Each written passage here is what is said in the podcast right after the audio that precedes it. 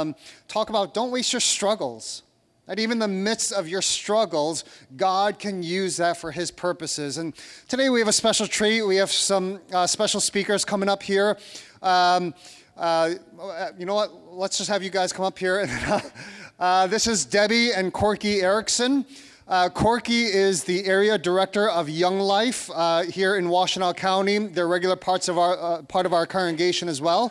Uh, Debbie is uh, well. Uh, I don't want to take all your thunder, right? Because you're going to introduce yourself soon.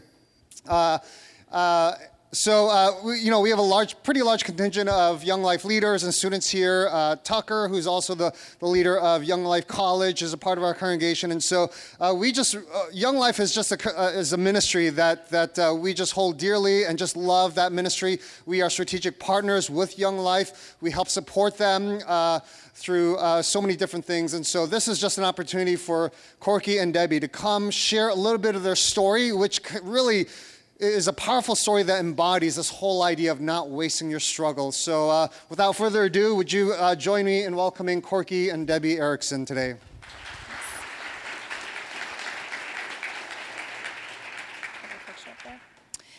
Well, like Sung said, I am Debbie Erickson, and this is Corky Erickson. We have been married for 29 years. Um, we have been, yes, pretty exciting. Um, we have been a part of Grace for five years now. Um, I myself am a first grade teacher, and Corky, like um, Sung said, is on, has been on staff with Young Life for 30 years. And ministry is really um, the heart and soul of who we are um, as we get to share Christ with a lot of different folks. Um, we have three kids. We have Casey, um, who is you know, put them up on the screen. You guys can see them. Uh, Casey is married to Dan, and they actually also attend Grace Ann Arbor. Casey's a nurse at the hospital, and Dan is on staff with Young Life. We have Bridget in the middle, standing right next to me, and she's a nanny in New York City. And then we have Michael, our son, um, on the other side with his wife, and they are also on staff with Young Life in Chicago. And um, I love pictures like this because, boy, it makes it look like life is just perfect. But um, we know in the life and the world of social media that pictures don't always necessarily show our whole story.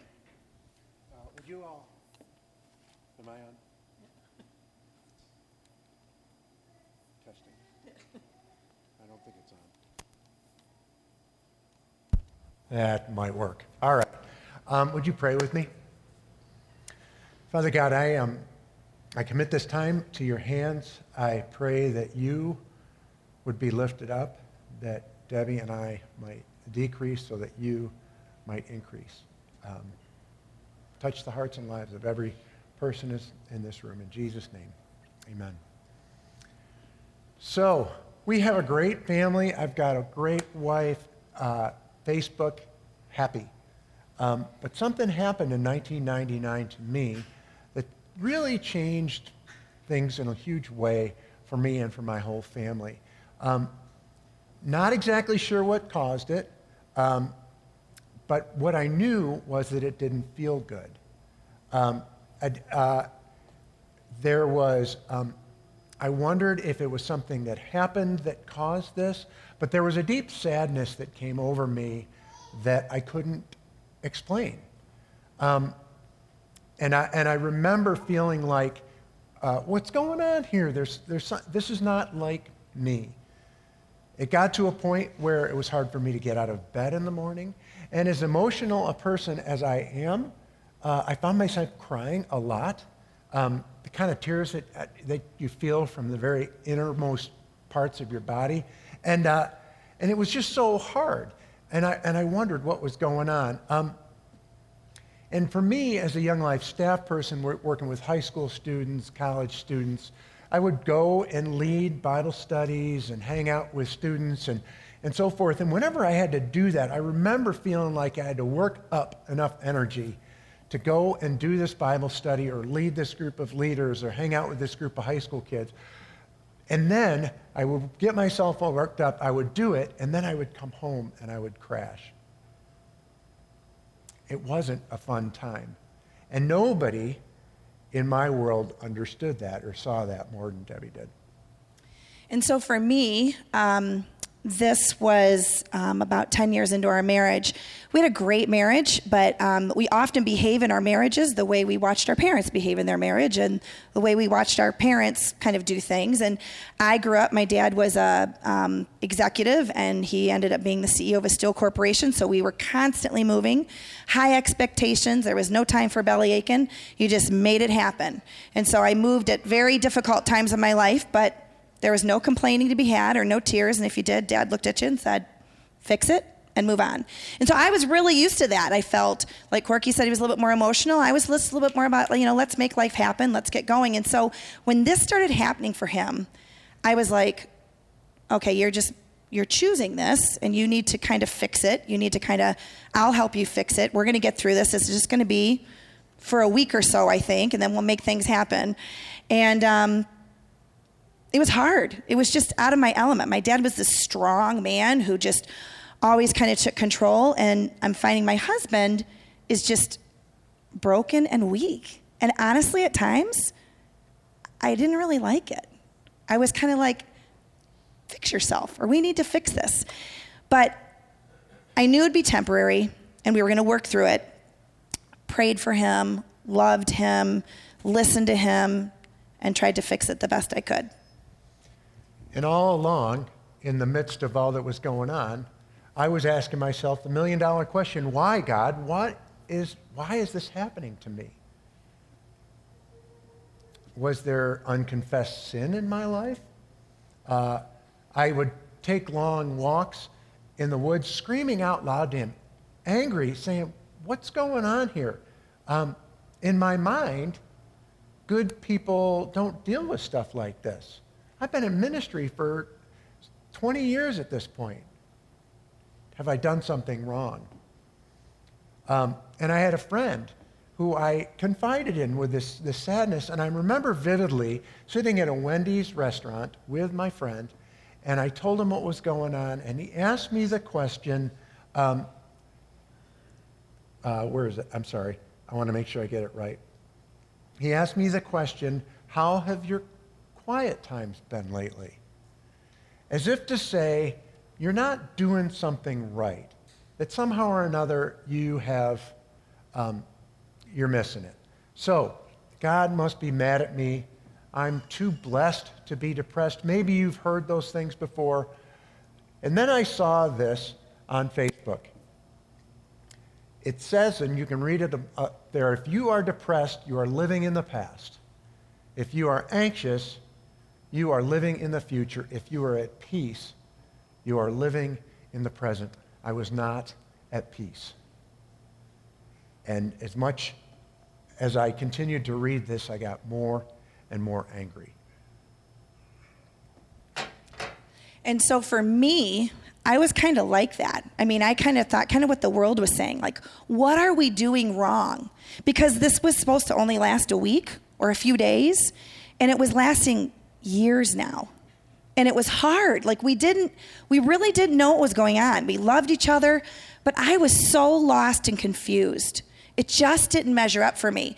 And when it comes to spiritual things, we both are deeply committed to Christ, but you have to understand Corky like gets up and honestly for most of our marriage for 29 years, he is in God's word daily. Like loves God's word and praying and I'm thinking, okay, then it's got to be me.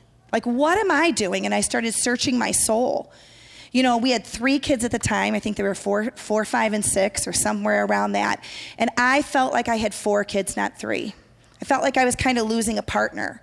And I felt really alone. I felt really alone. After Corky had that experience with um, one of our good friends, and he had shared with maybe one other two people, one other or two other people what was going on. They all kind of responded, and they were all Christians that it was something that we must have been doing. And so he came home from that time and he said, Stop. Don't share it with anyone else. Don't tell anybody else. And so I thought, I'm good at that. If we talk about it less, anyways, it's going to make it go away faster. And so I'm going to work on fixing this somehow. But it just got harder. We kind of insulated ourselves from people. There was distance for us. I mean, we were trying to work together, but I was angry and I was confused and I didn't know necessarily what to always say and do. And I would pray and plead too and try to examine my heart and figure this out. So one night we went out to dinner with some dear friends and uh, it came up. And they suggested, Have you thought about counseling? Well, of course, we've thought about counseling. we've thought about everything, but um, they suggested it again. And uh, we decided to take them up on it. So I jumped into counseling. I went to counseling three times a week for three years. Um, it was a challenging, challenging time. And I started to work through some things uh, that were hard for my family of origin. Uh, I worked through some of the stuff, my incredible need to be liked, um, feeling that I was never good enough. Uh, and at one point during the counseling sessions, uh, it was determined that I was actually clinically depressed. Now, that might not seem like a good thing to you, but for me, there was a name I wasn't just sad, but there was something going on inside that I needed to work through. And so, some crazy reason, it was good to, to, to name it. Um, I, I would take long walks with God. I would scream at him. And one of the days when I took a walk, I took a walk by this stream. And as soon as I walked by it, I was reminded of this psalm, Psalm 42, as the deer pants for streams of water. So my soul pants for you, my God. My soul thirsts for God, for the living God. When can I go and meet with God? My tears have been my food day and night, while people say to me all day long, Where is your God? These things I remember as I pour out my soul, how we used to go to the house of God under the protection of the Mighty One with shouts of joy and praise among the festive throng. Why, my soul, are you downcast? Why so disturbed within me? Put your hope in God, for I will yet praise him, my Savior and my God. I found great comfort in that. Because there had been people who had gone before me, spiritual giants, David, the psalm writers, all of these great people who have gone before me had felt the same things that I was feeling. There were times in my journey, I can remember this picture that I kind of conjured up. Maybe I didn't, but I had this feeling at points in my journey where I was at the bottom of a pit. And on the sides of the pit was loose dirt around the sides of the pit. And whenever I would try and climb out of that pit, the loose dirt would give way and I would fall back deep into the pit. Never, ever felt like it was going to get any better. At another point in my journey, I was reminded of another verse. This is Hebrews 6:19, and it goes simply, we have this hope as an anchor for the soul, firm and secure. It enters the inner sanctuary behind the curtain. As I read that and reread that, it became clear to me that the hope that the author was talking about was not just some crazy idea out there, but it was a person, Jesus, was the anchor for my soul. Jesus was the anchor for my soul. I was always hoping, believing there was a light at the end of the tunnel. And there are points, I want to tell you, there were points where I, it might have been a train coming straight at me. But it was at this point that I realized that light was Jesus. And yet, as helpful as the counseling was going, I couldn't brush off this sadness. So I bumped into a friend, and the friend suggested to me, hey, if you, somebody diagnosed you with diabetes, Corky, wouldn't you take insulin to take care of that? If you didn't take the insulin, it could very well kill you. So you would be wise to take the insulin. Maybe what's going on with you is something deeper than just, maybe it's something that you could take some medication for and that that could help.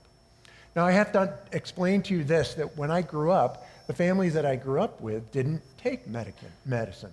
Aspirin, nothing. Ibuprofen, nothing like that. My mom and dad were just, if you got a headache, grin and bear it. You can do it.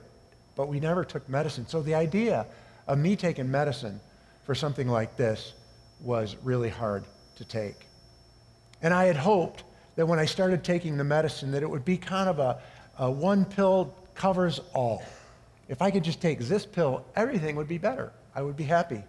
No sadness, no depression. It wasn't that way at all. It took a lot of years and a lot of experimentation to get to the point where I am right now. You know, as you go through these struggles in your life, um, whoever is walking beside you is affected. And that's one of the reasons that Corky and I wanted to both share today because um, this was something that God had for me too. And um, growing up, I told you that my house was very uh, regimented and very, you can do it. And uh, my maiden name is Grant.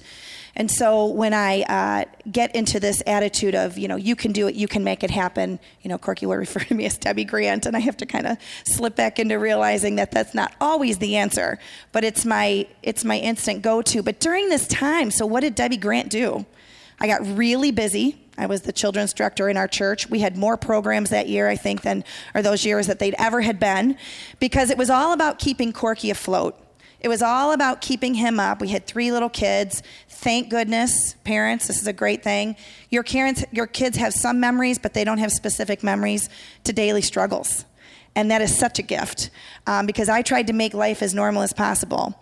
And Corky and I went and um, kind of went along, but I was really alone and I was really sad and I was really just not sure how to figure this out.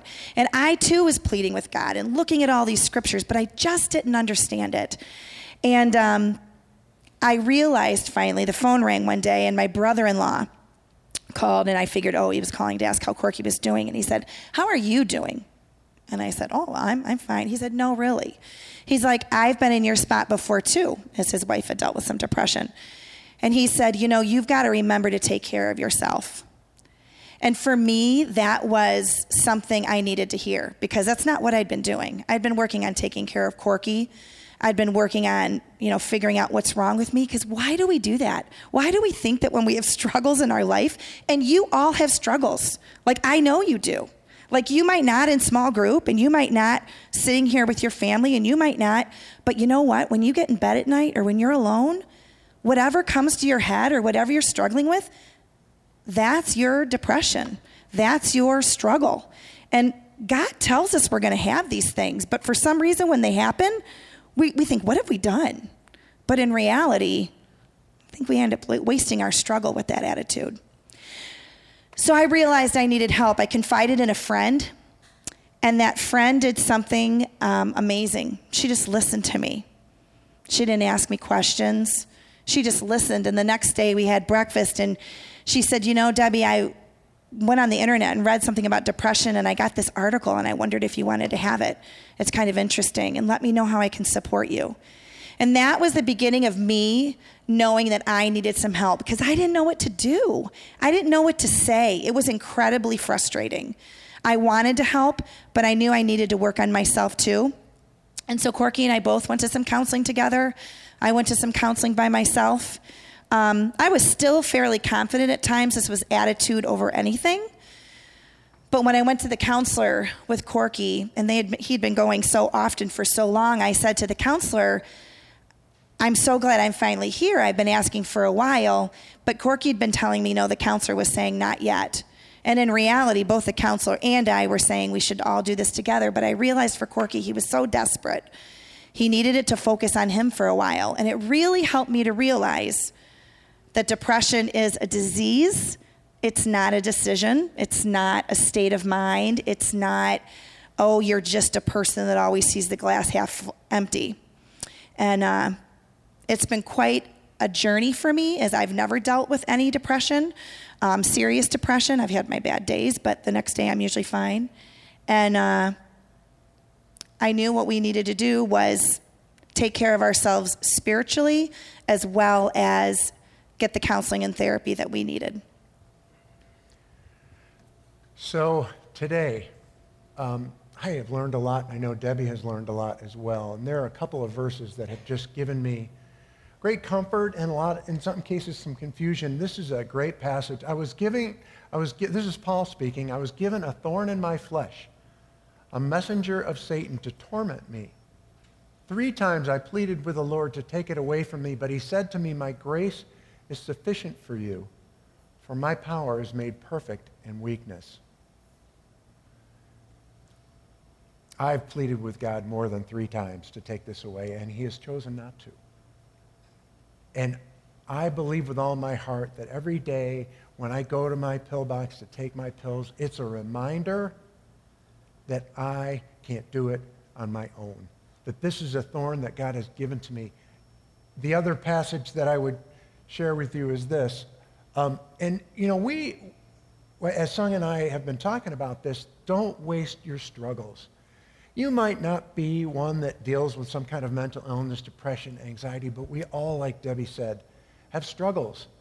And what do we do with those struggles? Whether it's, it, it could be all kinds of things. And what, why, why are we here?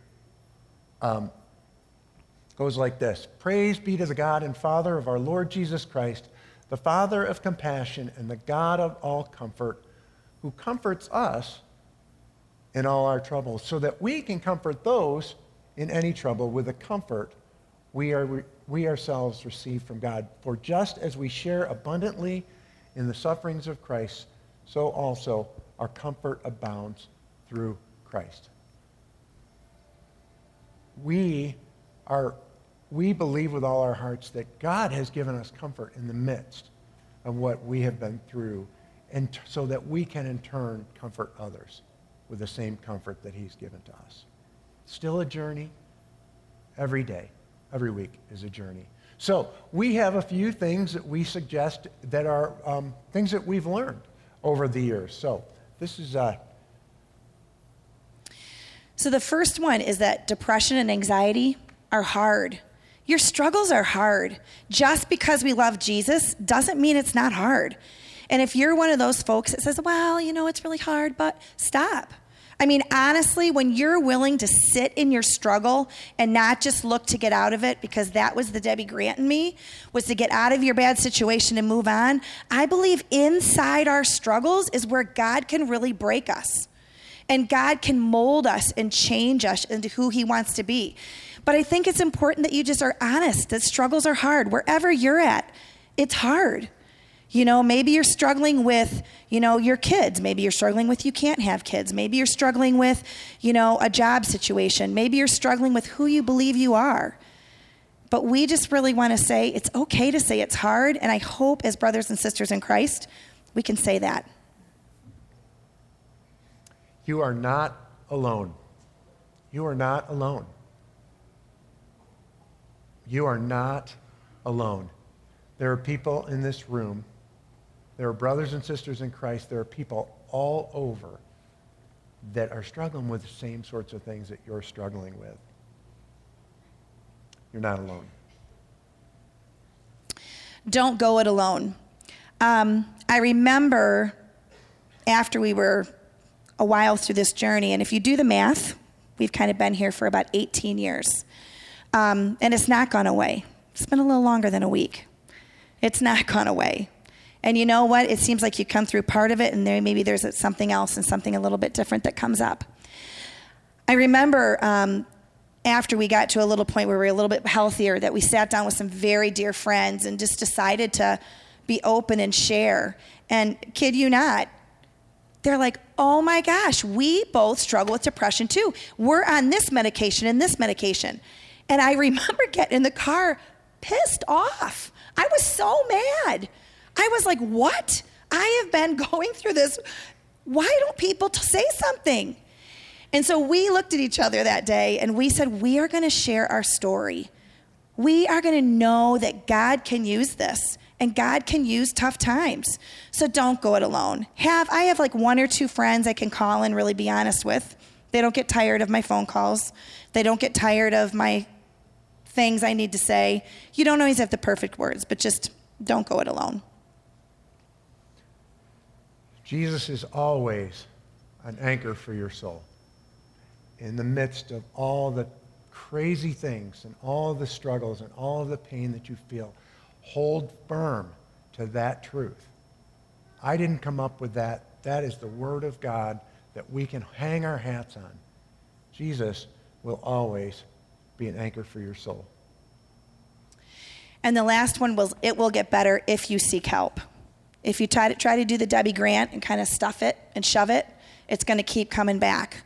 but face your struggles. And I think that's where don't waste it. Face it, and the faster you face it, the more you'll be able to work through it. And uh, the only thing, the only thing that doesn't change in our lives is Jesus. And that's for both of us. We kept pointing ourselves back to Jesus. We kept, you know, at different times of struggle, we would point ourselves back to Jesus. And it didn't, you know, it wasn't perfect. We, it looked perfect on the outside a lot, though, a lot of Facebook shots. But honestly, this week we've been struggling. So just know that it's going to get better as you seek help and if you seek help. Uh, just a couple of days ago, I'm reading a book by Tim Keller, and I jumped, bumped into this uh, paragraph that I wanted to kind of end our time with, and then I will pray. Um, this is such a great quote, and uh, and when you suffer, you may be completely in the dark about the reason for your suffering. It may seem as senseless to you as Jesus' suffering seemed to the disciples, but the cross tells you what the reason isn't. It can't be that God doesn't love you. It can't be that he has no plan for you. It can't be that he has abandoned you. Jesus was abandoned, paid for our sins so that God so that God the Father would never abandon you. The cross proves that he loves you and understands what it means to suffer. Let me pray. Lord God, thank you that you um, do understand what it means to suffer. You do understand what it means to, to have great pain. Um, thank you, Lord, that you um, have gone before us in this and that you give us comfort in times of struggle and suffer. We uh, are grateful for who you are. We're grateful for the fact that you will always be an anchor for our soul. In Jesus' name we pray. Amen. Wow. After hearing something like that, um, um, you just want to run to Jesus, right? Um, today we're going to have an opportunity to do that as we celebrate the Lord's Supper. Uh, a few things I just want to make note of, just e- even as you process this message and, and what Corky and Debbie shared, uh, a few things that you can do and we could do uh, as the body of Christ. One is, again, like I mentioned, uh, Young Life and, and, the Ericksons are uh, uh, people, missionaries that we support as a church. They're partners with us. And so Corky has the unenviable job of raising his entire support right? Uh, his salary, his, his living costs and stuff. And so as a church, we're committed to, to be a part, part of that. Uh, if you're interested in, in contributing to that, uh, uh there's a text number that's inside your bulletin. Uh, you could uh, just as a way of, of, just encouragement and support to the Erickson family, we would love for you to be a part of that. We get the privilege of, of being generous with our resources. Uh, as you text that, text in any number that you want, uh, that you want to support, and uh, put, after the number, put in the word local, right? That's one of our local partners that we support.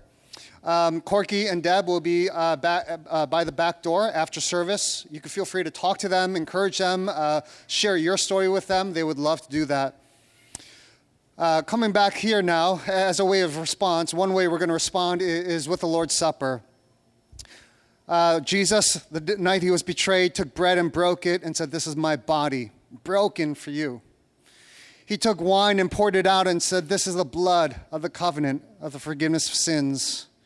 And he said to his disciples, Do this in remembrance of me. And so, 2,000 years later, we as the body of Christ continue to do this in remembrance of his life, death, and resurrection and the eternal life that he gives us. And so, as you come forward to the table, this is a reminder of our weakness. This is a reminder that we all have thorns and struggles, that we are all sinners, that none of us are perfect, and we need the life and death and resurrection of Jesus. And so, let that be a response today again, as we come up to, we're, we, we have prayer leaders. Uh, who will be stationed at each of the tables as well. As you take the bread and dip it in the juice, uh, if you want to, go and, and ask the prayer leaders. They will pray with you, pray for you. If, you if any of this message even resonated with you, and maybe it's not depression or anxiety, but there's a struggle and you've been trying to go at it a certain way, you've just come to a dead end, right? Try something new. Maybe asking for prayer. May, maybe, uh, you know, this could be a, a breakthrough. So if that's you, uh, again, we want to encourage you, whether it's that or anything else, to receive prayer from any of our prayer leaders. There's communion stations up here in the front. There's two in the back as well too. Uh, if, if, you would all stand, I, I want to pray for us at, before we uh, close off t- uh, this morning. Uh, we want to invite you from those closest to the table, Uh, uh, and if you're in the back, you could go to the back, to take of the bread, dip the juice, and as you partake of it, go back to your seats through the outside or the center aisle. As you go back to your seats, we're going to be singing a song. You please remain standing and, and sing or pray or just be in the presence of God, and let's just worship Him this morning. So let's pray together. Father, we thank you for your grace and mercy upon us, poor and just wretched sinners in need of your grace. God, because of your Son Jesus, you give us new life, and we could live the life that you created us to live. And God, today, we want to acknowledge our brokenness. We want to acknowledge your goodness and grace. And we want to lift our voices up to you and give all glory and praise to you alone today in the midst of our struggles, in the midst of our joys and disappointments today, God. We lay it all at your feet. In Christ's name we pray. Amen.